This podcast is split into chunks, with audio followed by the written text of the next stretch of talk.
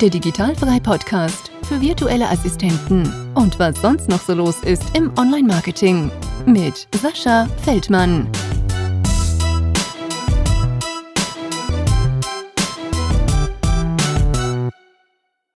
Herzlich willkommen zum Digitalfrei Podcast. Vorletzte Folge in diesem Jahr und im Teaser habt ihr schon so ein bisschen gehört, worum es in dieser Folge gehen soll. Und zwar möchte ich euch ein bisschen was über das Thema Business-Webseite erzählen, wie das Ganze so aufgebaut ist oder wie ihr das am besten machen sollt. Es ist jetzt schon wieder eine Solo-Folge, davon werden in Zukunft auch noch ein paar kommen, damit ihr immer mal so ein bisschen, ja, so einen Input kriegt, wie ihr was zu tun habt, wie ich Sachen angehe. Ja, beziehungsweise ähm, ihr könnt machen, was ihr wollt, aber ich äh, teile euch meine Erfahrung mit und wie ich das Ganze gemacht habe.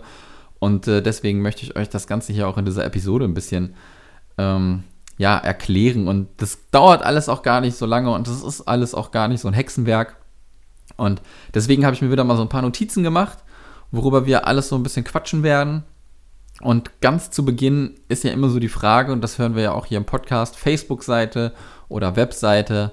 Und es gibt keinen richtigen Weg, das haben wir auch schon oft genug be beschlossen. Ich bin jedoch wirklich der felsenfesten Überzeugung davon, dass du dir irgendwann eine Webseite zulegen solltest.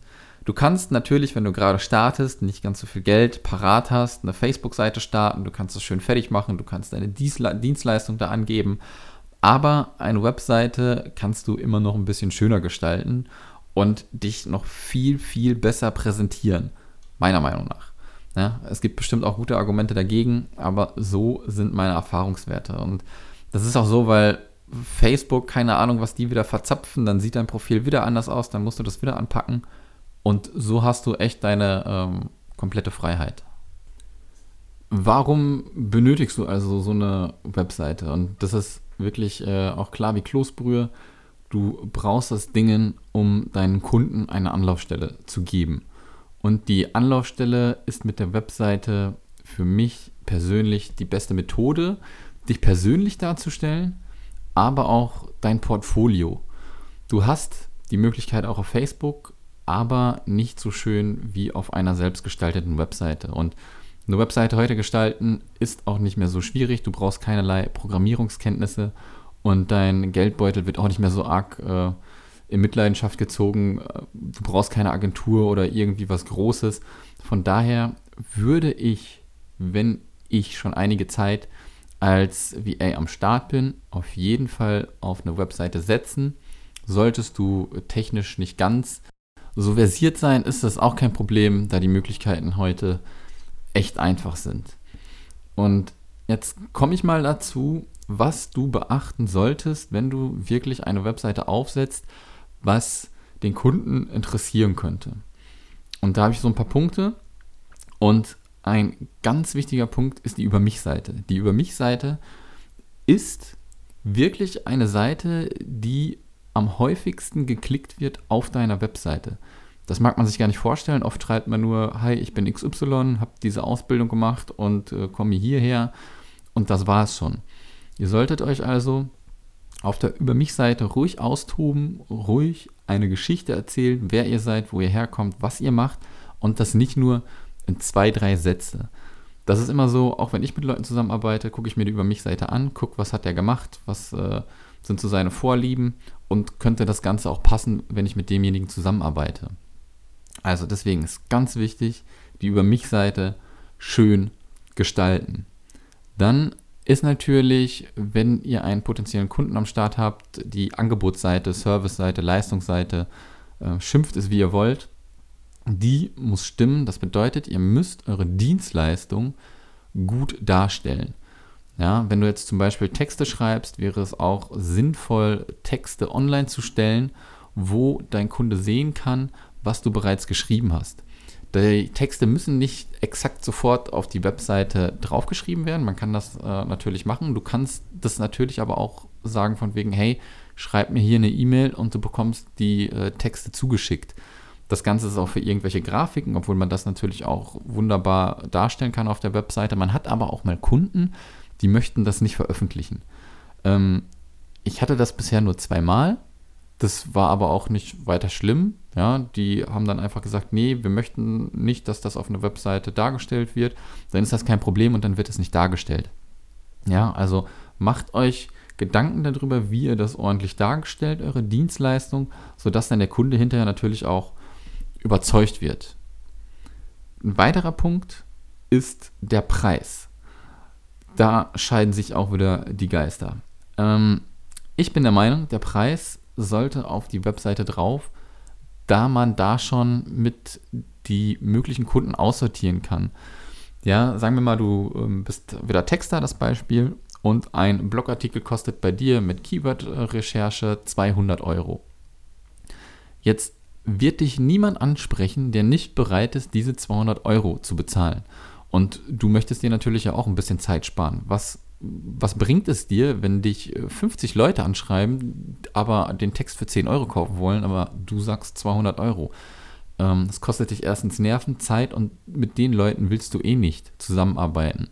Na, du musst natürlich immer schauen, dass wenn du die Preise anbietest, der Kunde auch davon überzeugt wird, dass du diesen Preis wert bist. Und dazu gehört die Über mich-Seite und das Angebot, was dargestellt ist. Ja, wenn ich sehe, da kostet irgendwas, weiß ich nicht, 1000 Euro, dann gucke ich mir die Sache genau an, gucke mir vielleicht dann auch, ähm, kommen wir gleich drauf zu, einen anderen Punkt, die Referenzen an und äh, schaue, ob derjenige wirklich das Geld wert ist. Ja, und so sorgst du auch halt dafür, dass du wirklich nur mit Leuten sprichst, die dich wertschätzen, die deine Arbeit sehen und für gut befinden und auch mit dir zusammenarbeiten möchten. Ja, auf den ersten Blick zumindest. Sie sehen dich ja noch nicht wirklich persönlich, sie kennen dich nicht noch, sie sehen dich schon persönlich, aber sie kennen dich noch nicht wirklich.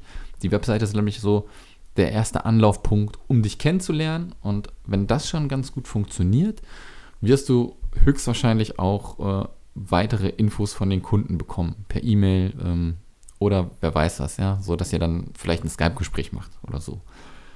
Der nächste Punkt, gerade schon angesprochen, sind die Referenzen. Es ist natürlich immer gut, wenn du Referenzen auf der Webseite hast und davon kann es gar nicht genug geben. Ich würde gerade auch am Anfang jede Referenz reinnehmen, die du irgendwie erledigt hast und sei es der kleinste Auftrag ähm, gewesen. Das Gute ist, du kannst es immer schön argumentieren, wenn du einen Auftrag abgeschlossen hast und fragst deinen Kunden, hey, kannst du mir mal eine Referenz schreiben? Ähm, und der nicht so wirklich drauf Bock hat, dann sagst du einfach, ja, du wirst auch mit deiner Webseite auf meiner Webseite verlinkt und dadurch kriegst du einen Backlink und der Backlink ist auch für dich ganz gut, dann bist du besser bei Google in den Suchergebnissen und so kann man denen das auch ein bisschen schmackhaft sein. Ja, die werden mit dem Backlink, die sie bei dir posten, äh, jetzt nicht ein super Suchergebnis in Google kriegen, aber ähm, auf der Zeit gesehen ist dieser Backlink auch viel wert für den Kunden und das ist dann auch wieder so ein Geben und Nehmen. Deswegen Referenzen auf die Seite drauf. Du kannst dir natürlich überlegen, ob du eine Webseite machst mit einer Landingpage oder diese Punkte, die ich dir gerade halt nenne, in verschiedenen Unterseiten machst. Und da kannst du auch ruhig die Referenzen in der Über mich-Seite, in, in der Angebotsseite und auf der Preisseite. Die kannst du ruhig immer dazwischen hauen oder unter diesen Seiten, also immer der letzte Punkt. Das macht gar nichts und das ist super gut. Je mehr Referenzen, desto besser. Ja, und wenn man dann noch den Link dazu hat, dann klickt der Kunde einfach drauf und guckt sich dann die Referenzen vielleicht auch nochmal selber an online. Weiterer Punkt ist Kontakt. Kontaktformular, klar, wie sollten die Leute sonst äh, mit euch in Kontakt treten? Entweder schreibt ihr einfach eure E-Mail-Adresse äh, auf eure Webseite und äh, ihr könnt auch ein ganz normales Kontaktformular einrichten. Ja, das ist ganz, ganz wichtig. Ihr braucht da keine großen Informationen drin, einfach nur die E-Mail und vielleicht auch Vor- und Nachname. Und äh, dann kann derjenige mit euch in Kontakt treten. Natürlich auch Telefonnummer, wenn ihr die habt. Ich kann euch auch empfehlen, ähm, das merke ich auch gerade. Ich habe bisher auch nur mit einer Handynummer gearbeitet. Jetzt habe ich zwei Handynummern dass ihr wirklich beruflich und privat die Handynummern trennt. Weil sonst klingelt das Telefon andauernd und WhatsApp geht auf und Facebook äh, pusht auf. Deswegen trennt das, aber ihr braucht diese Kontaktmöglichkeit. Der letzte Punkt, der nicht zwingend notwendig ist, aber sehr, sehr gut ist, damit ihr auch wieder euren Expertenstatus bei dem jeweiligen Kunden ähm, verdeutlichen könnt oder verinnerlichen könnt, ist ein Blog. Ja, du kannst die Webseite nutzen als reine Visitenkarte oder halt aber auch als Medium, um deine Expertise zu erweitern, beziehungsweise noch tiefer in die Materie ranzugehen. Wir bleiben wieder bei dem Punkt, du bist äh, Texter und schreibst dann Artikel wie, wie texte ich richtig, wie schreibe ich Überschriften, ähm, wie achte ich auf diese Rechtschreibung und so weiter und so fort. Und mit diesen Artikeln ähm, baust du deinen Expertenstatus aus und zeigst deinen möglichen Kunden natürlich auch wieder, ey, was der da alles bloggt, der könnte echt Ahnung von dem haben, was er da tut. Deswegen ist ein Blog ratsam. Es ist nicht notwendig. Es ist auch viel Arbeit, das darf man nicht unterschätzen. Und das hilft dir später auch bei, bei einem Google-Ranking. Auch nicht sofort. Ähm, wenn du da noch keine Ahnung von hast, dann ist es nicht ganz so wichtig. Aber zum Beispiel bietest du Sachen an, die nicht so ganz so viele Leute anbieten. Und wenn dann bei Google gesucht wird, könntest du mit deiner Seite in den ersten Suchergebnissen ähm, auftauchen. Sagen wir mal, keine Ahnung, äh, Texter für Fliesenleger. Keine Ahnung, ob das jemand eingibt oder nicht. Aber ich glaube, davon gibt es noch nicht so viele. Äh, und dann könntest du derjenige sein, wenn ein Fliesenleger eine Webseite haben möchte und der sucht einen Texter, dass du oben bei Google bist und er da drauf klickt. Deswegen ich sag dir, mach einen Blog. Es ist nicht notwendig, aber du profitierst davon auf jeden Fall. Das sind so die Dinge, die unbedingt auf deiner Webseite drauf sein müssen. Ohne diese Dinge geht es meiner Meinung nach nicht. Klar kannst du den Preis auch weglassen. Dann hast du halt die Problematik damit, dass wirklich jeder dir schreibt und du Zeit aufwenden musst, um auch die Leute auszusortieren, worauf du keinen Bock hast. Aber alles andere ist wirklich absolutes Muss und das musst du auf deiner Webseite haben, damit du die ja, damit du den Kunden zeigen kannst, dass du wirklich der Experte in dem bist, was du anbietest. Und deswegen finde ich die Webseite viel besser wie eine Facebook-Seite. Wie ganz am Anfang schon besprochen, kannst du es viel besser, viel schöner gestalten. Du bist nicht abhängig von Facebook. Und es ist auch einfach so, du, du arbeitest online. Und damit solltest du früher oder später eine Präsenz äh, im Internet haben, sodass du den Leuten noch zeigst, alles klar, der arbeitet remote und der hat eine Webseite. Das passt wunderbar. Es gibt, wie gesagt, viele Argumente, wo man auch sagen kann, man braucht keine Webseite. Ich bin der Meinung, man braucht sie. Das musst du für dich entscheiden. Du ähm, machst keinen Fehler damit. Und wenn du jetzt noch nicht so richtig weißt, wie schreibe ich so eine Über mich Seite oder wie stelle ich das Angebot dar, wie mache ich die Preise, wie mache ich die Referenzen, wie baue ich den Blog auf, gibt es von mir im Januar eine kostenlose Challenge, die da heißt Start Your Website. Und diese Challenge wird fünf Tage lang gehen. Die beginnt jeden Montag und äh, geht dann, wie gesagt, fünf Tage. Und jeden Tag gehe ich auf diese Punkte ein. Ja, wir gehen dann zum Beispiel darauf ein, wie solltest du die Über mich-Seite wirklich schreiben? Wie kriegst du da ein Storytelling hin, was den Kunden von dir überzeugt? Und dann gibt es halt auch immer Tagesaufgaben, die du erfüllen musst. Und wenn du diese fünf Tage abgeschlossen hast, hast du eine Substanz, womit du deine Webseite befüllen kannst. Ja, das ist so quasi der Fortschritt. Man schmeißt ja nicht erst irgendwie eine Webseite online und guckt mal, was schreibe ich da rein, sondern man macht sich vorher Gedanken, wie baue ich das auf, was kann ich da reinschmeißen. Und diese Challenge ist für dich eine Anleitung, wie du das zu machen hast. Ja, sei dahingestellt, ob du das jetzt äh, in den fünf Tagen komplett durchziehst, aber du hast so eine Anleitung, wie du es machen kannst und dann kannst du immer noch selber entscheiden, in welchen Zeitabständen du das machst. Wenn du gerade jetzt auch dabei bist, wir haben das neue Jahr, du möchtest vielleicht eine neue Webseite anfangen, also das neue Jahr kommt, der Januar startet, dann könnte man sagen, alles klar, ich mache jetzt jeden Tag, setze ich mich dahin und dann habe ich das in fünf Tagen fertig und danach kann ich äh, ans Projekt Webseite gehen.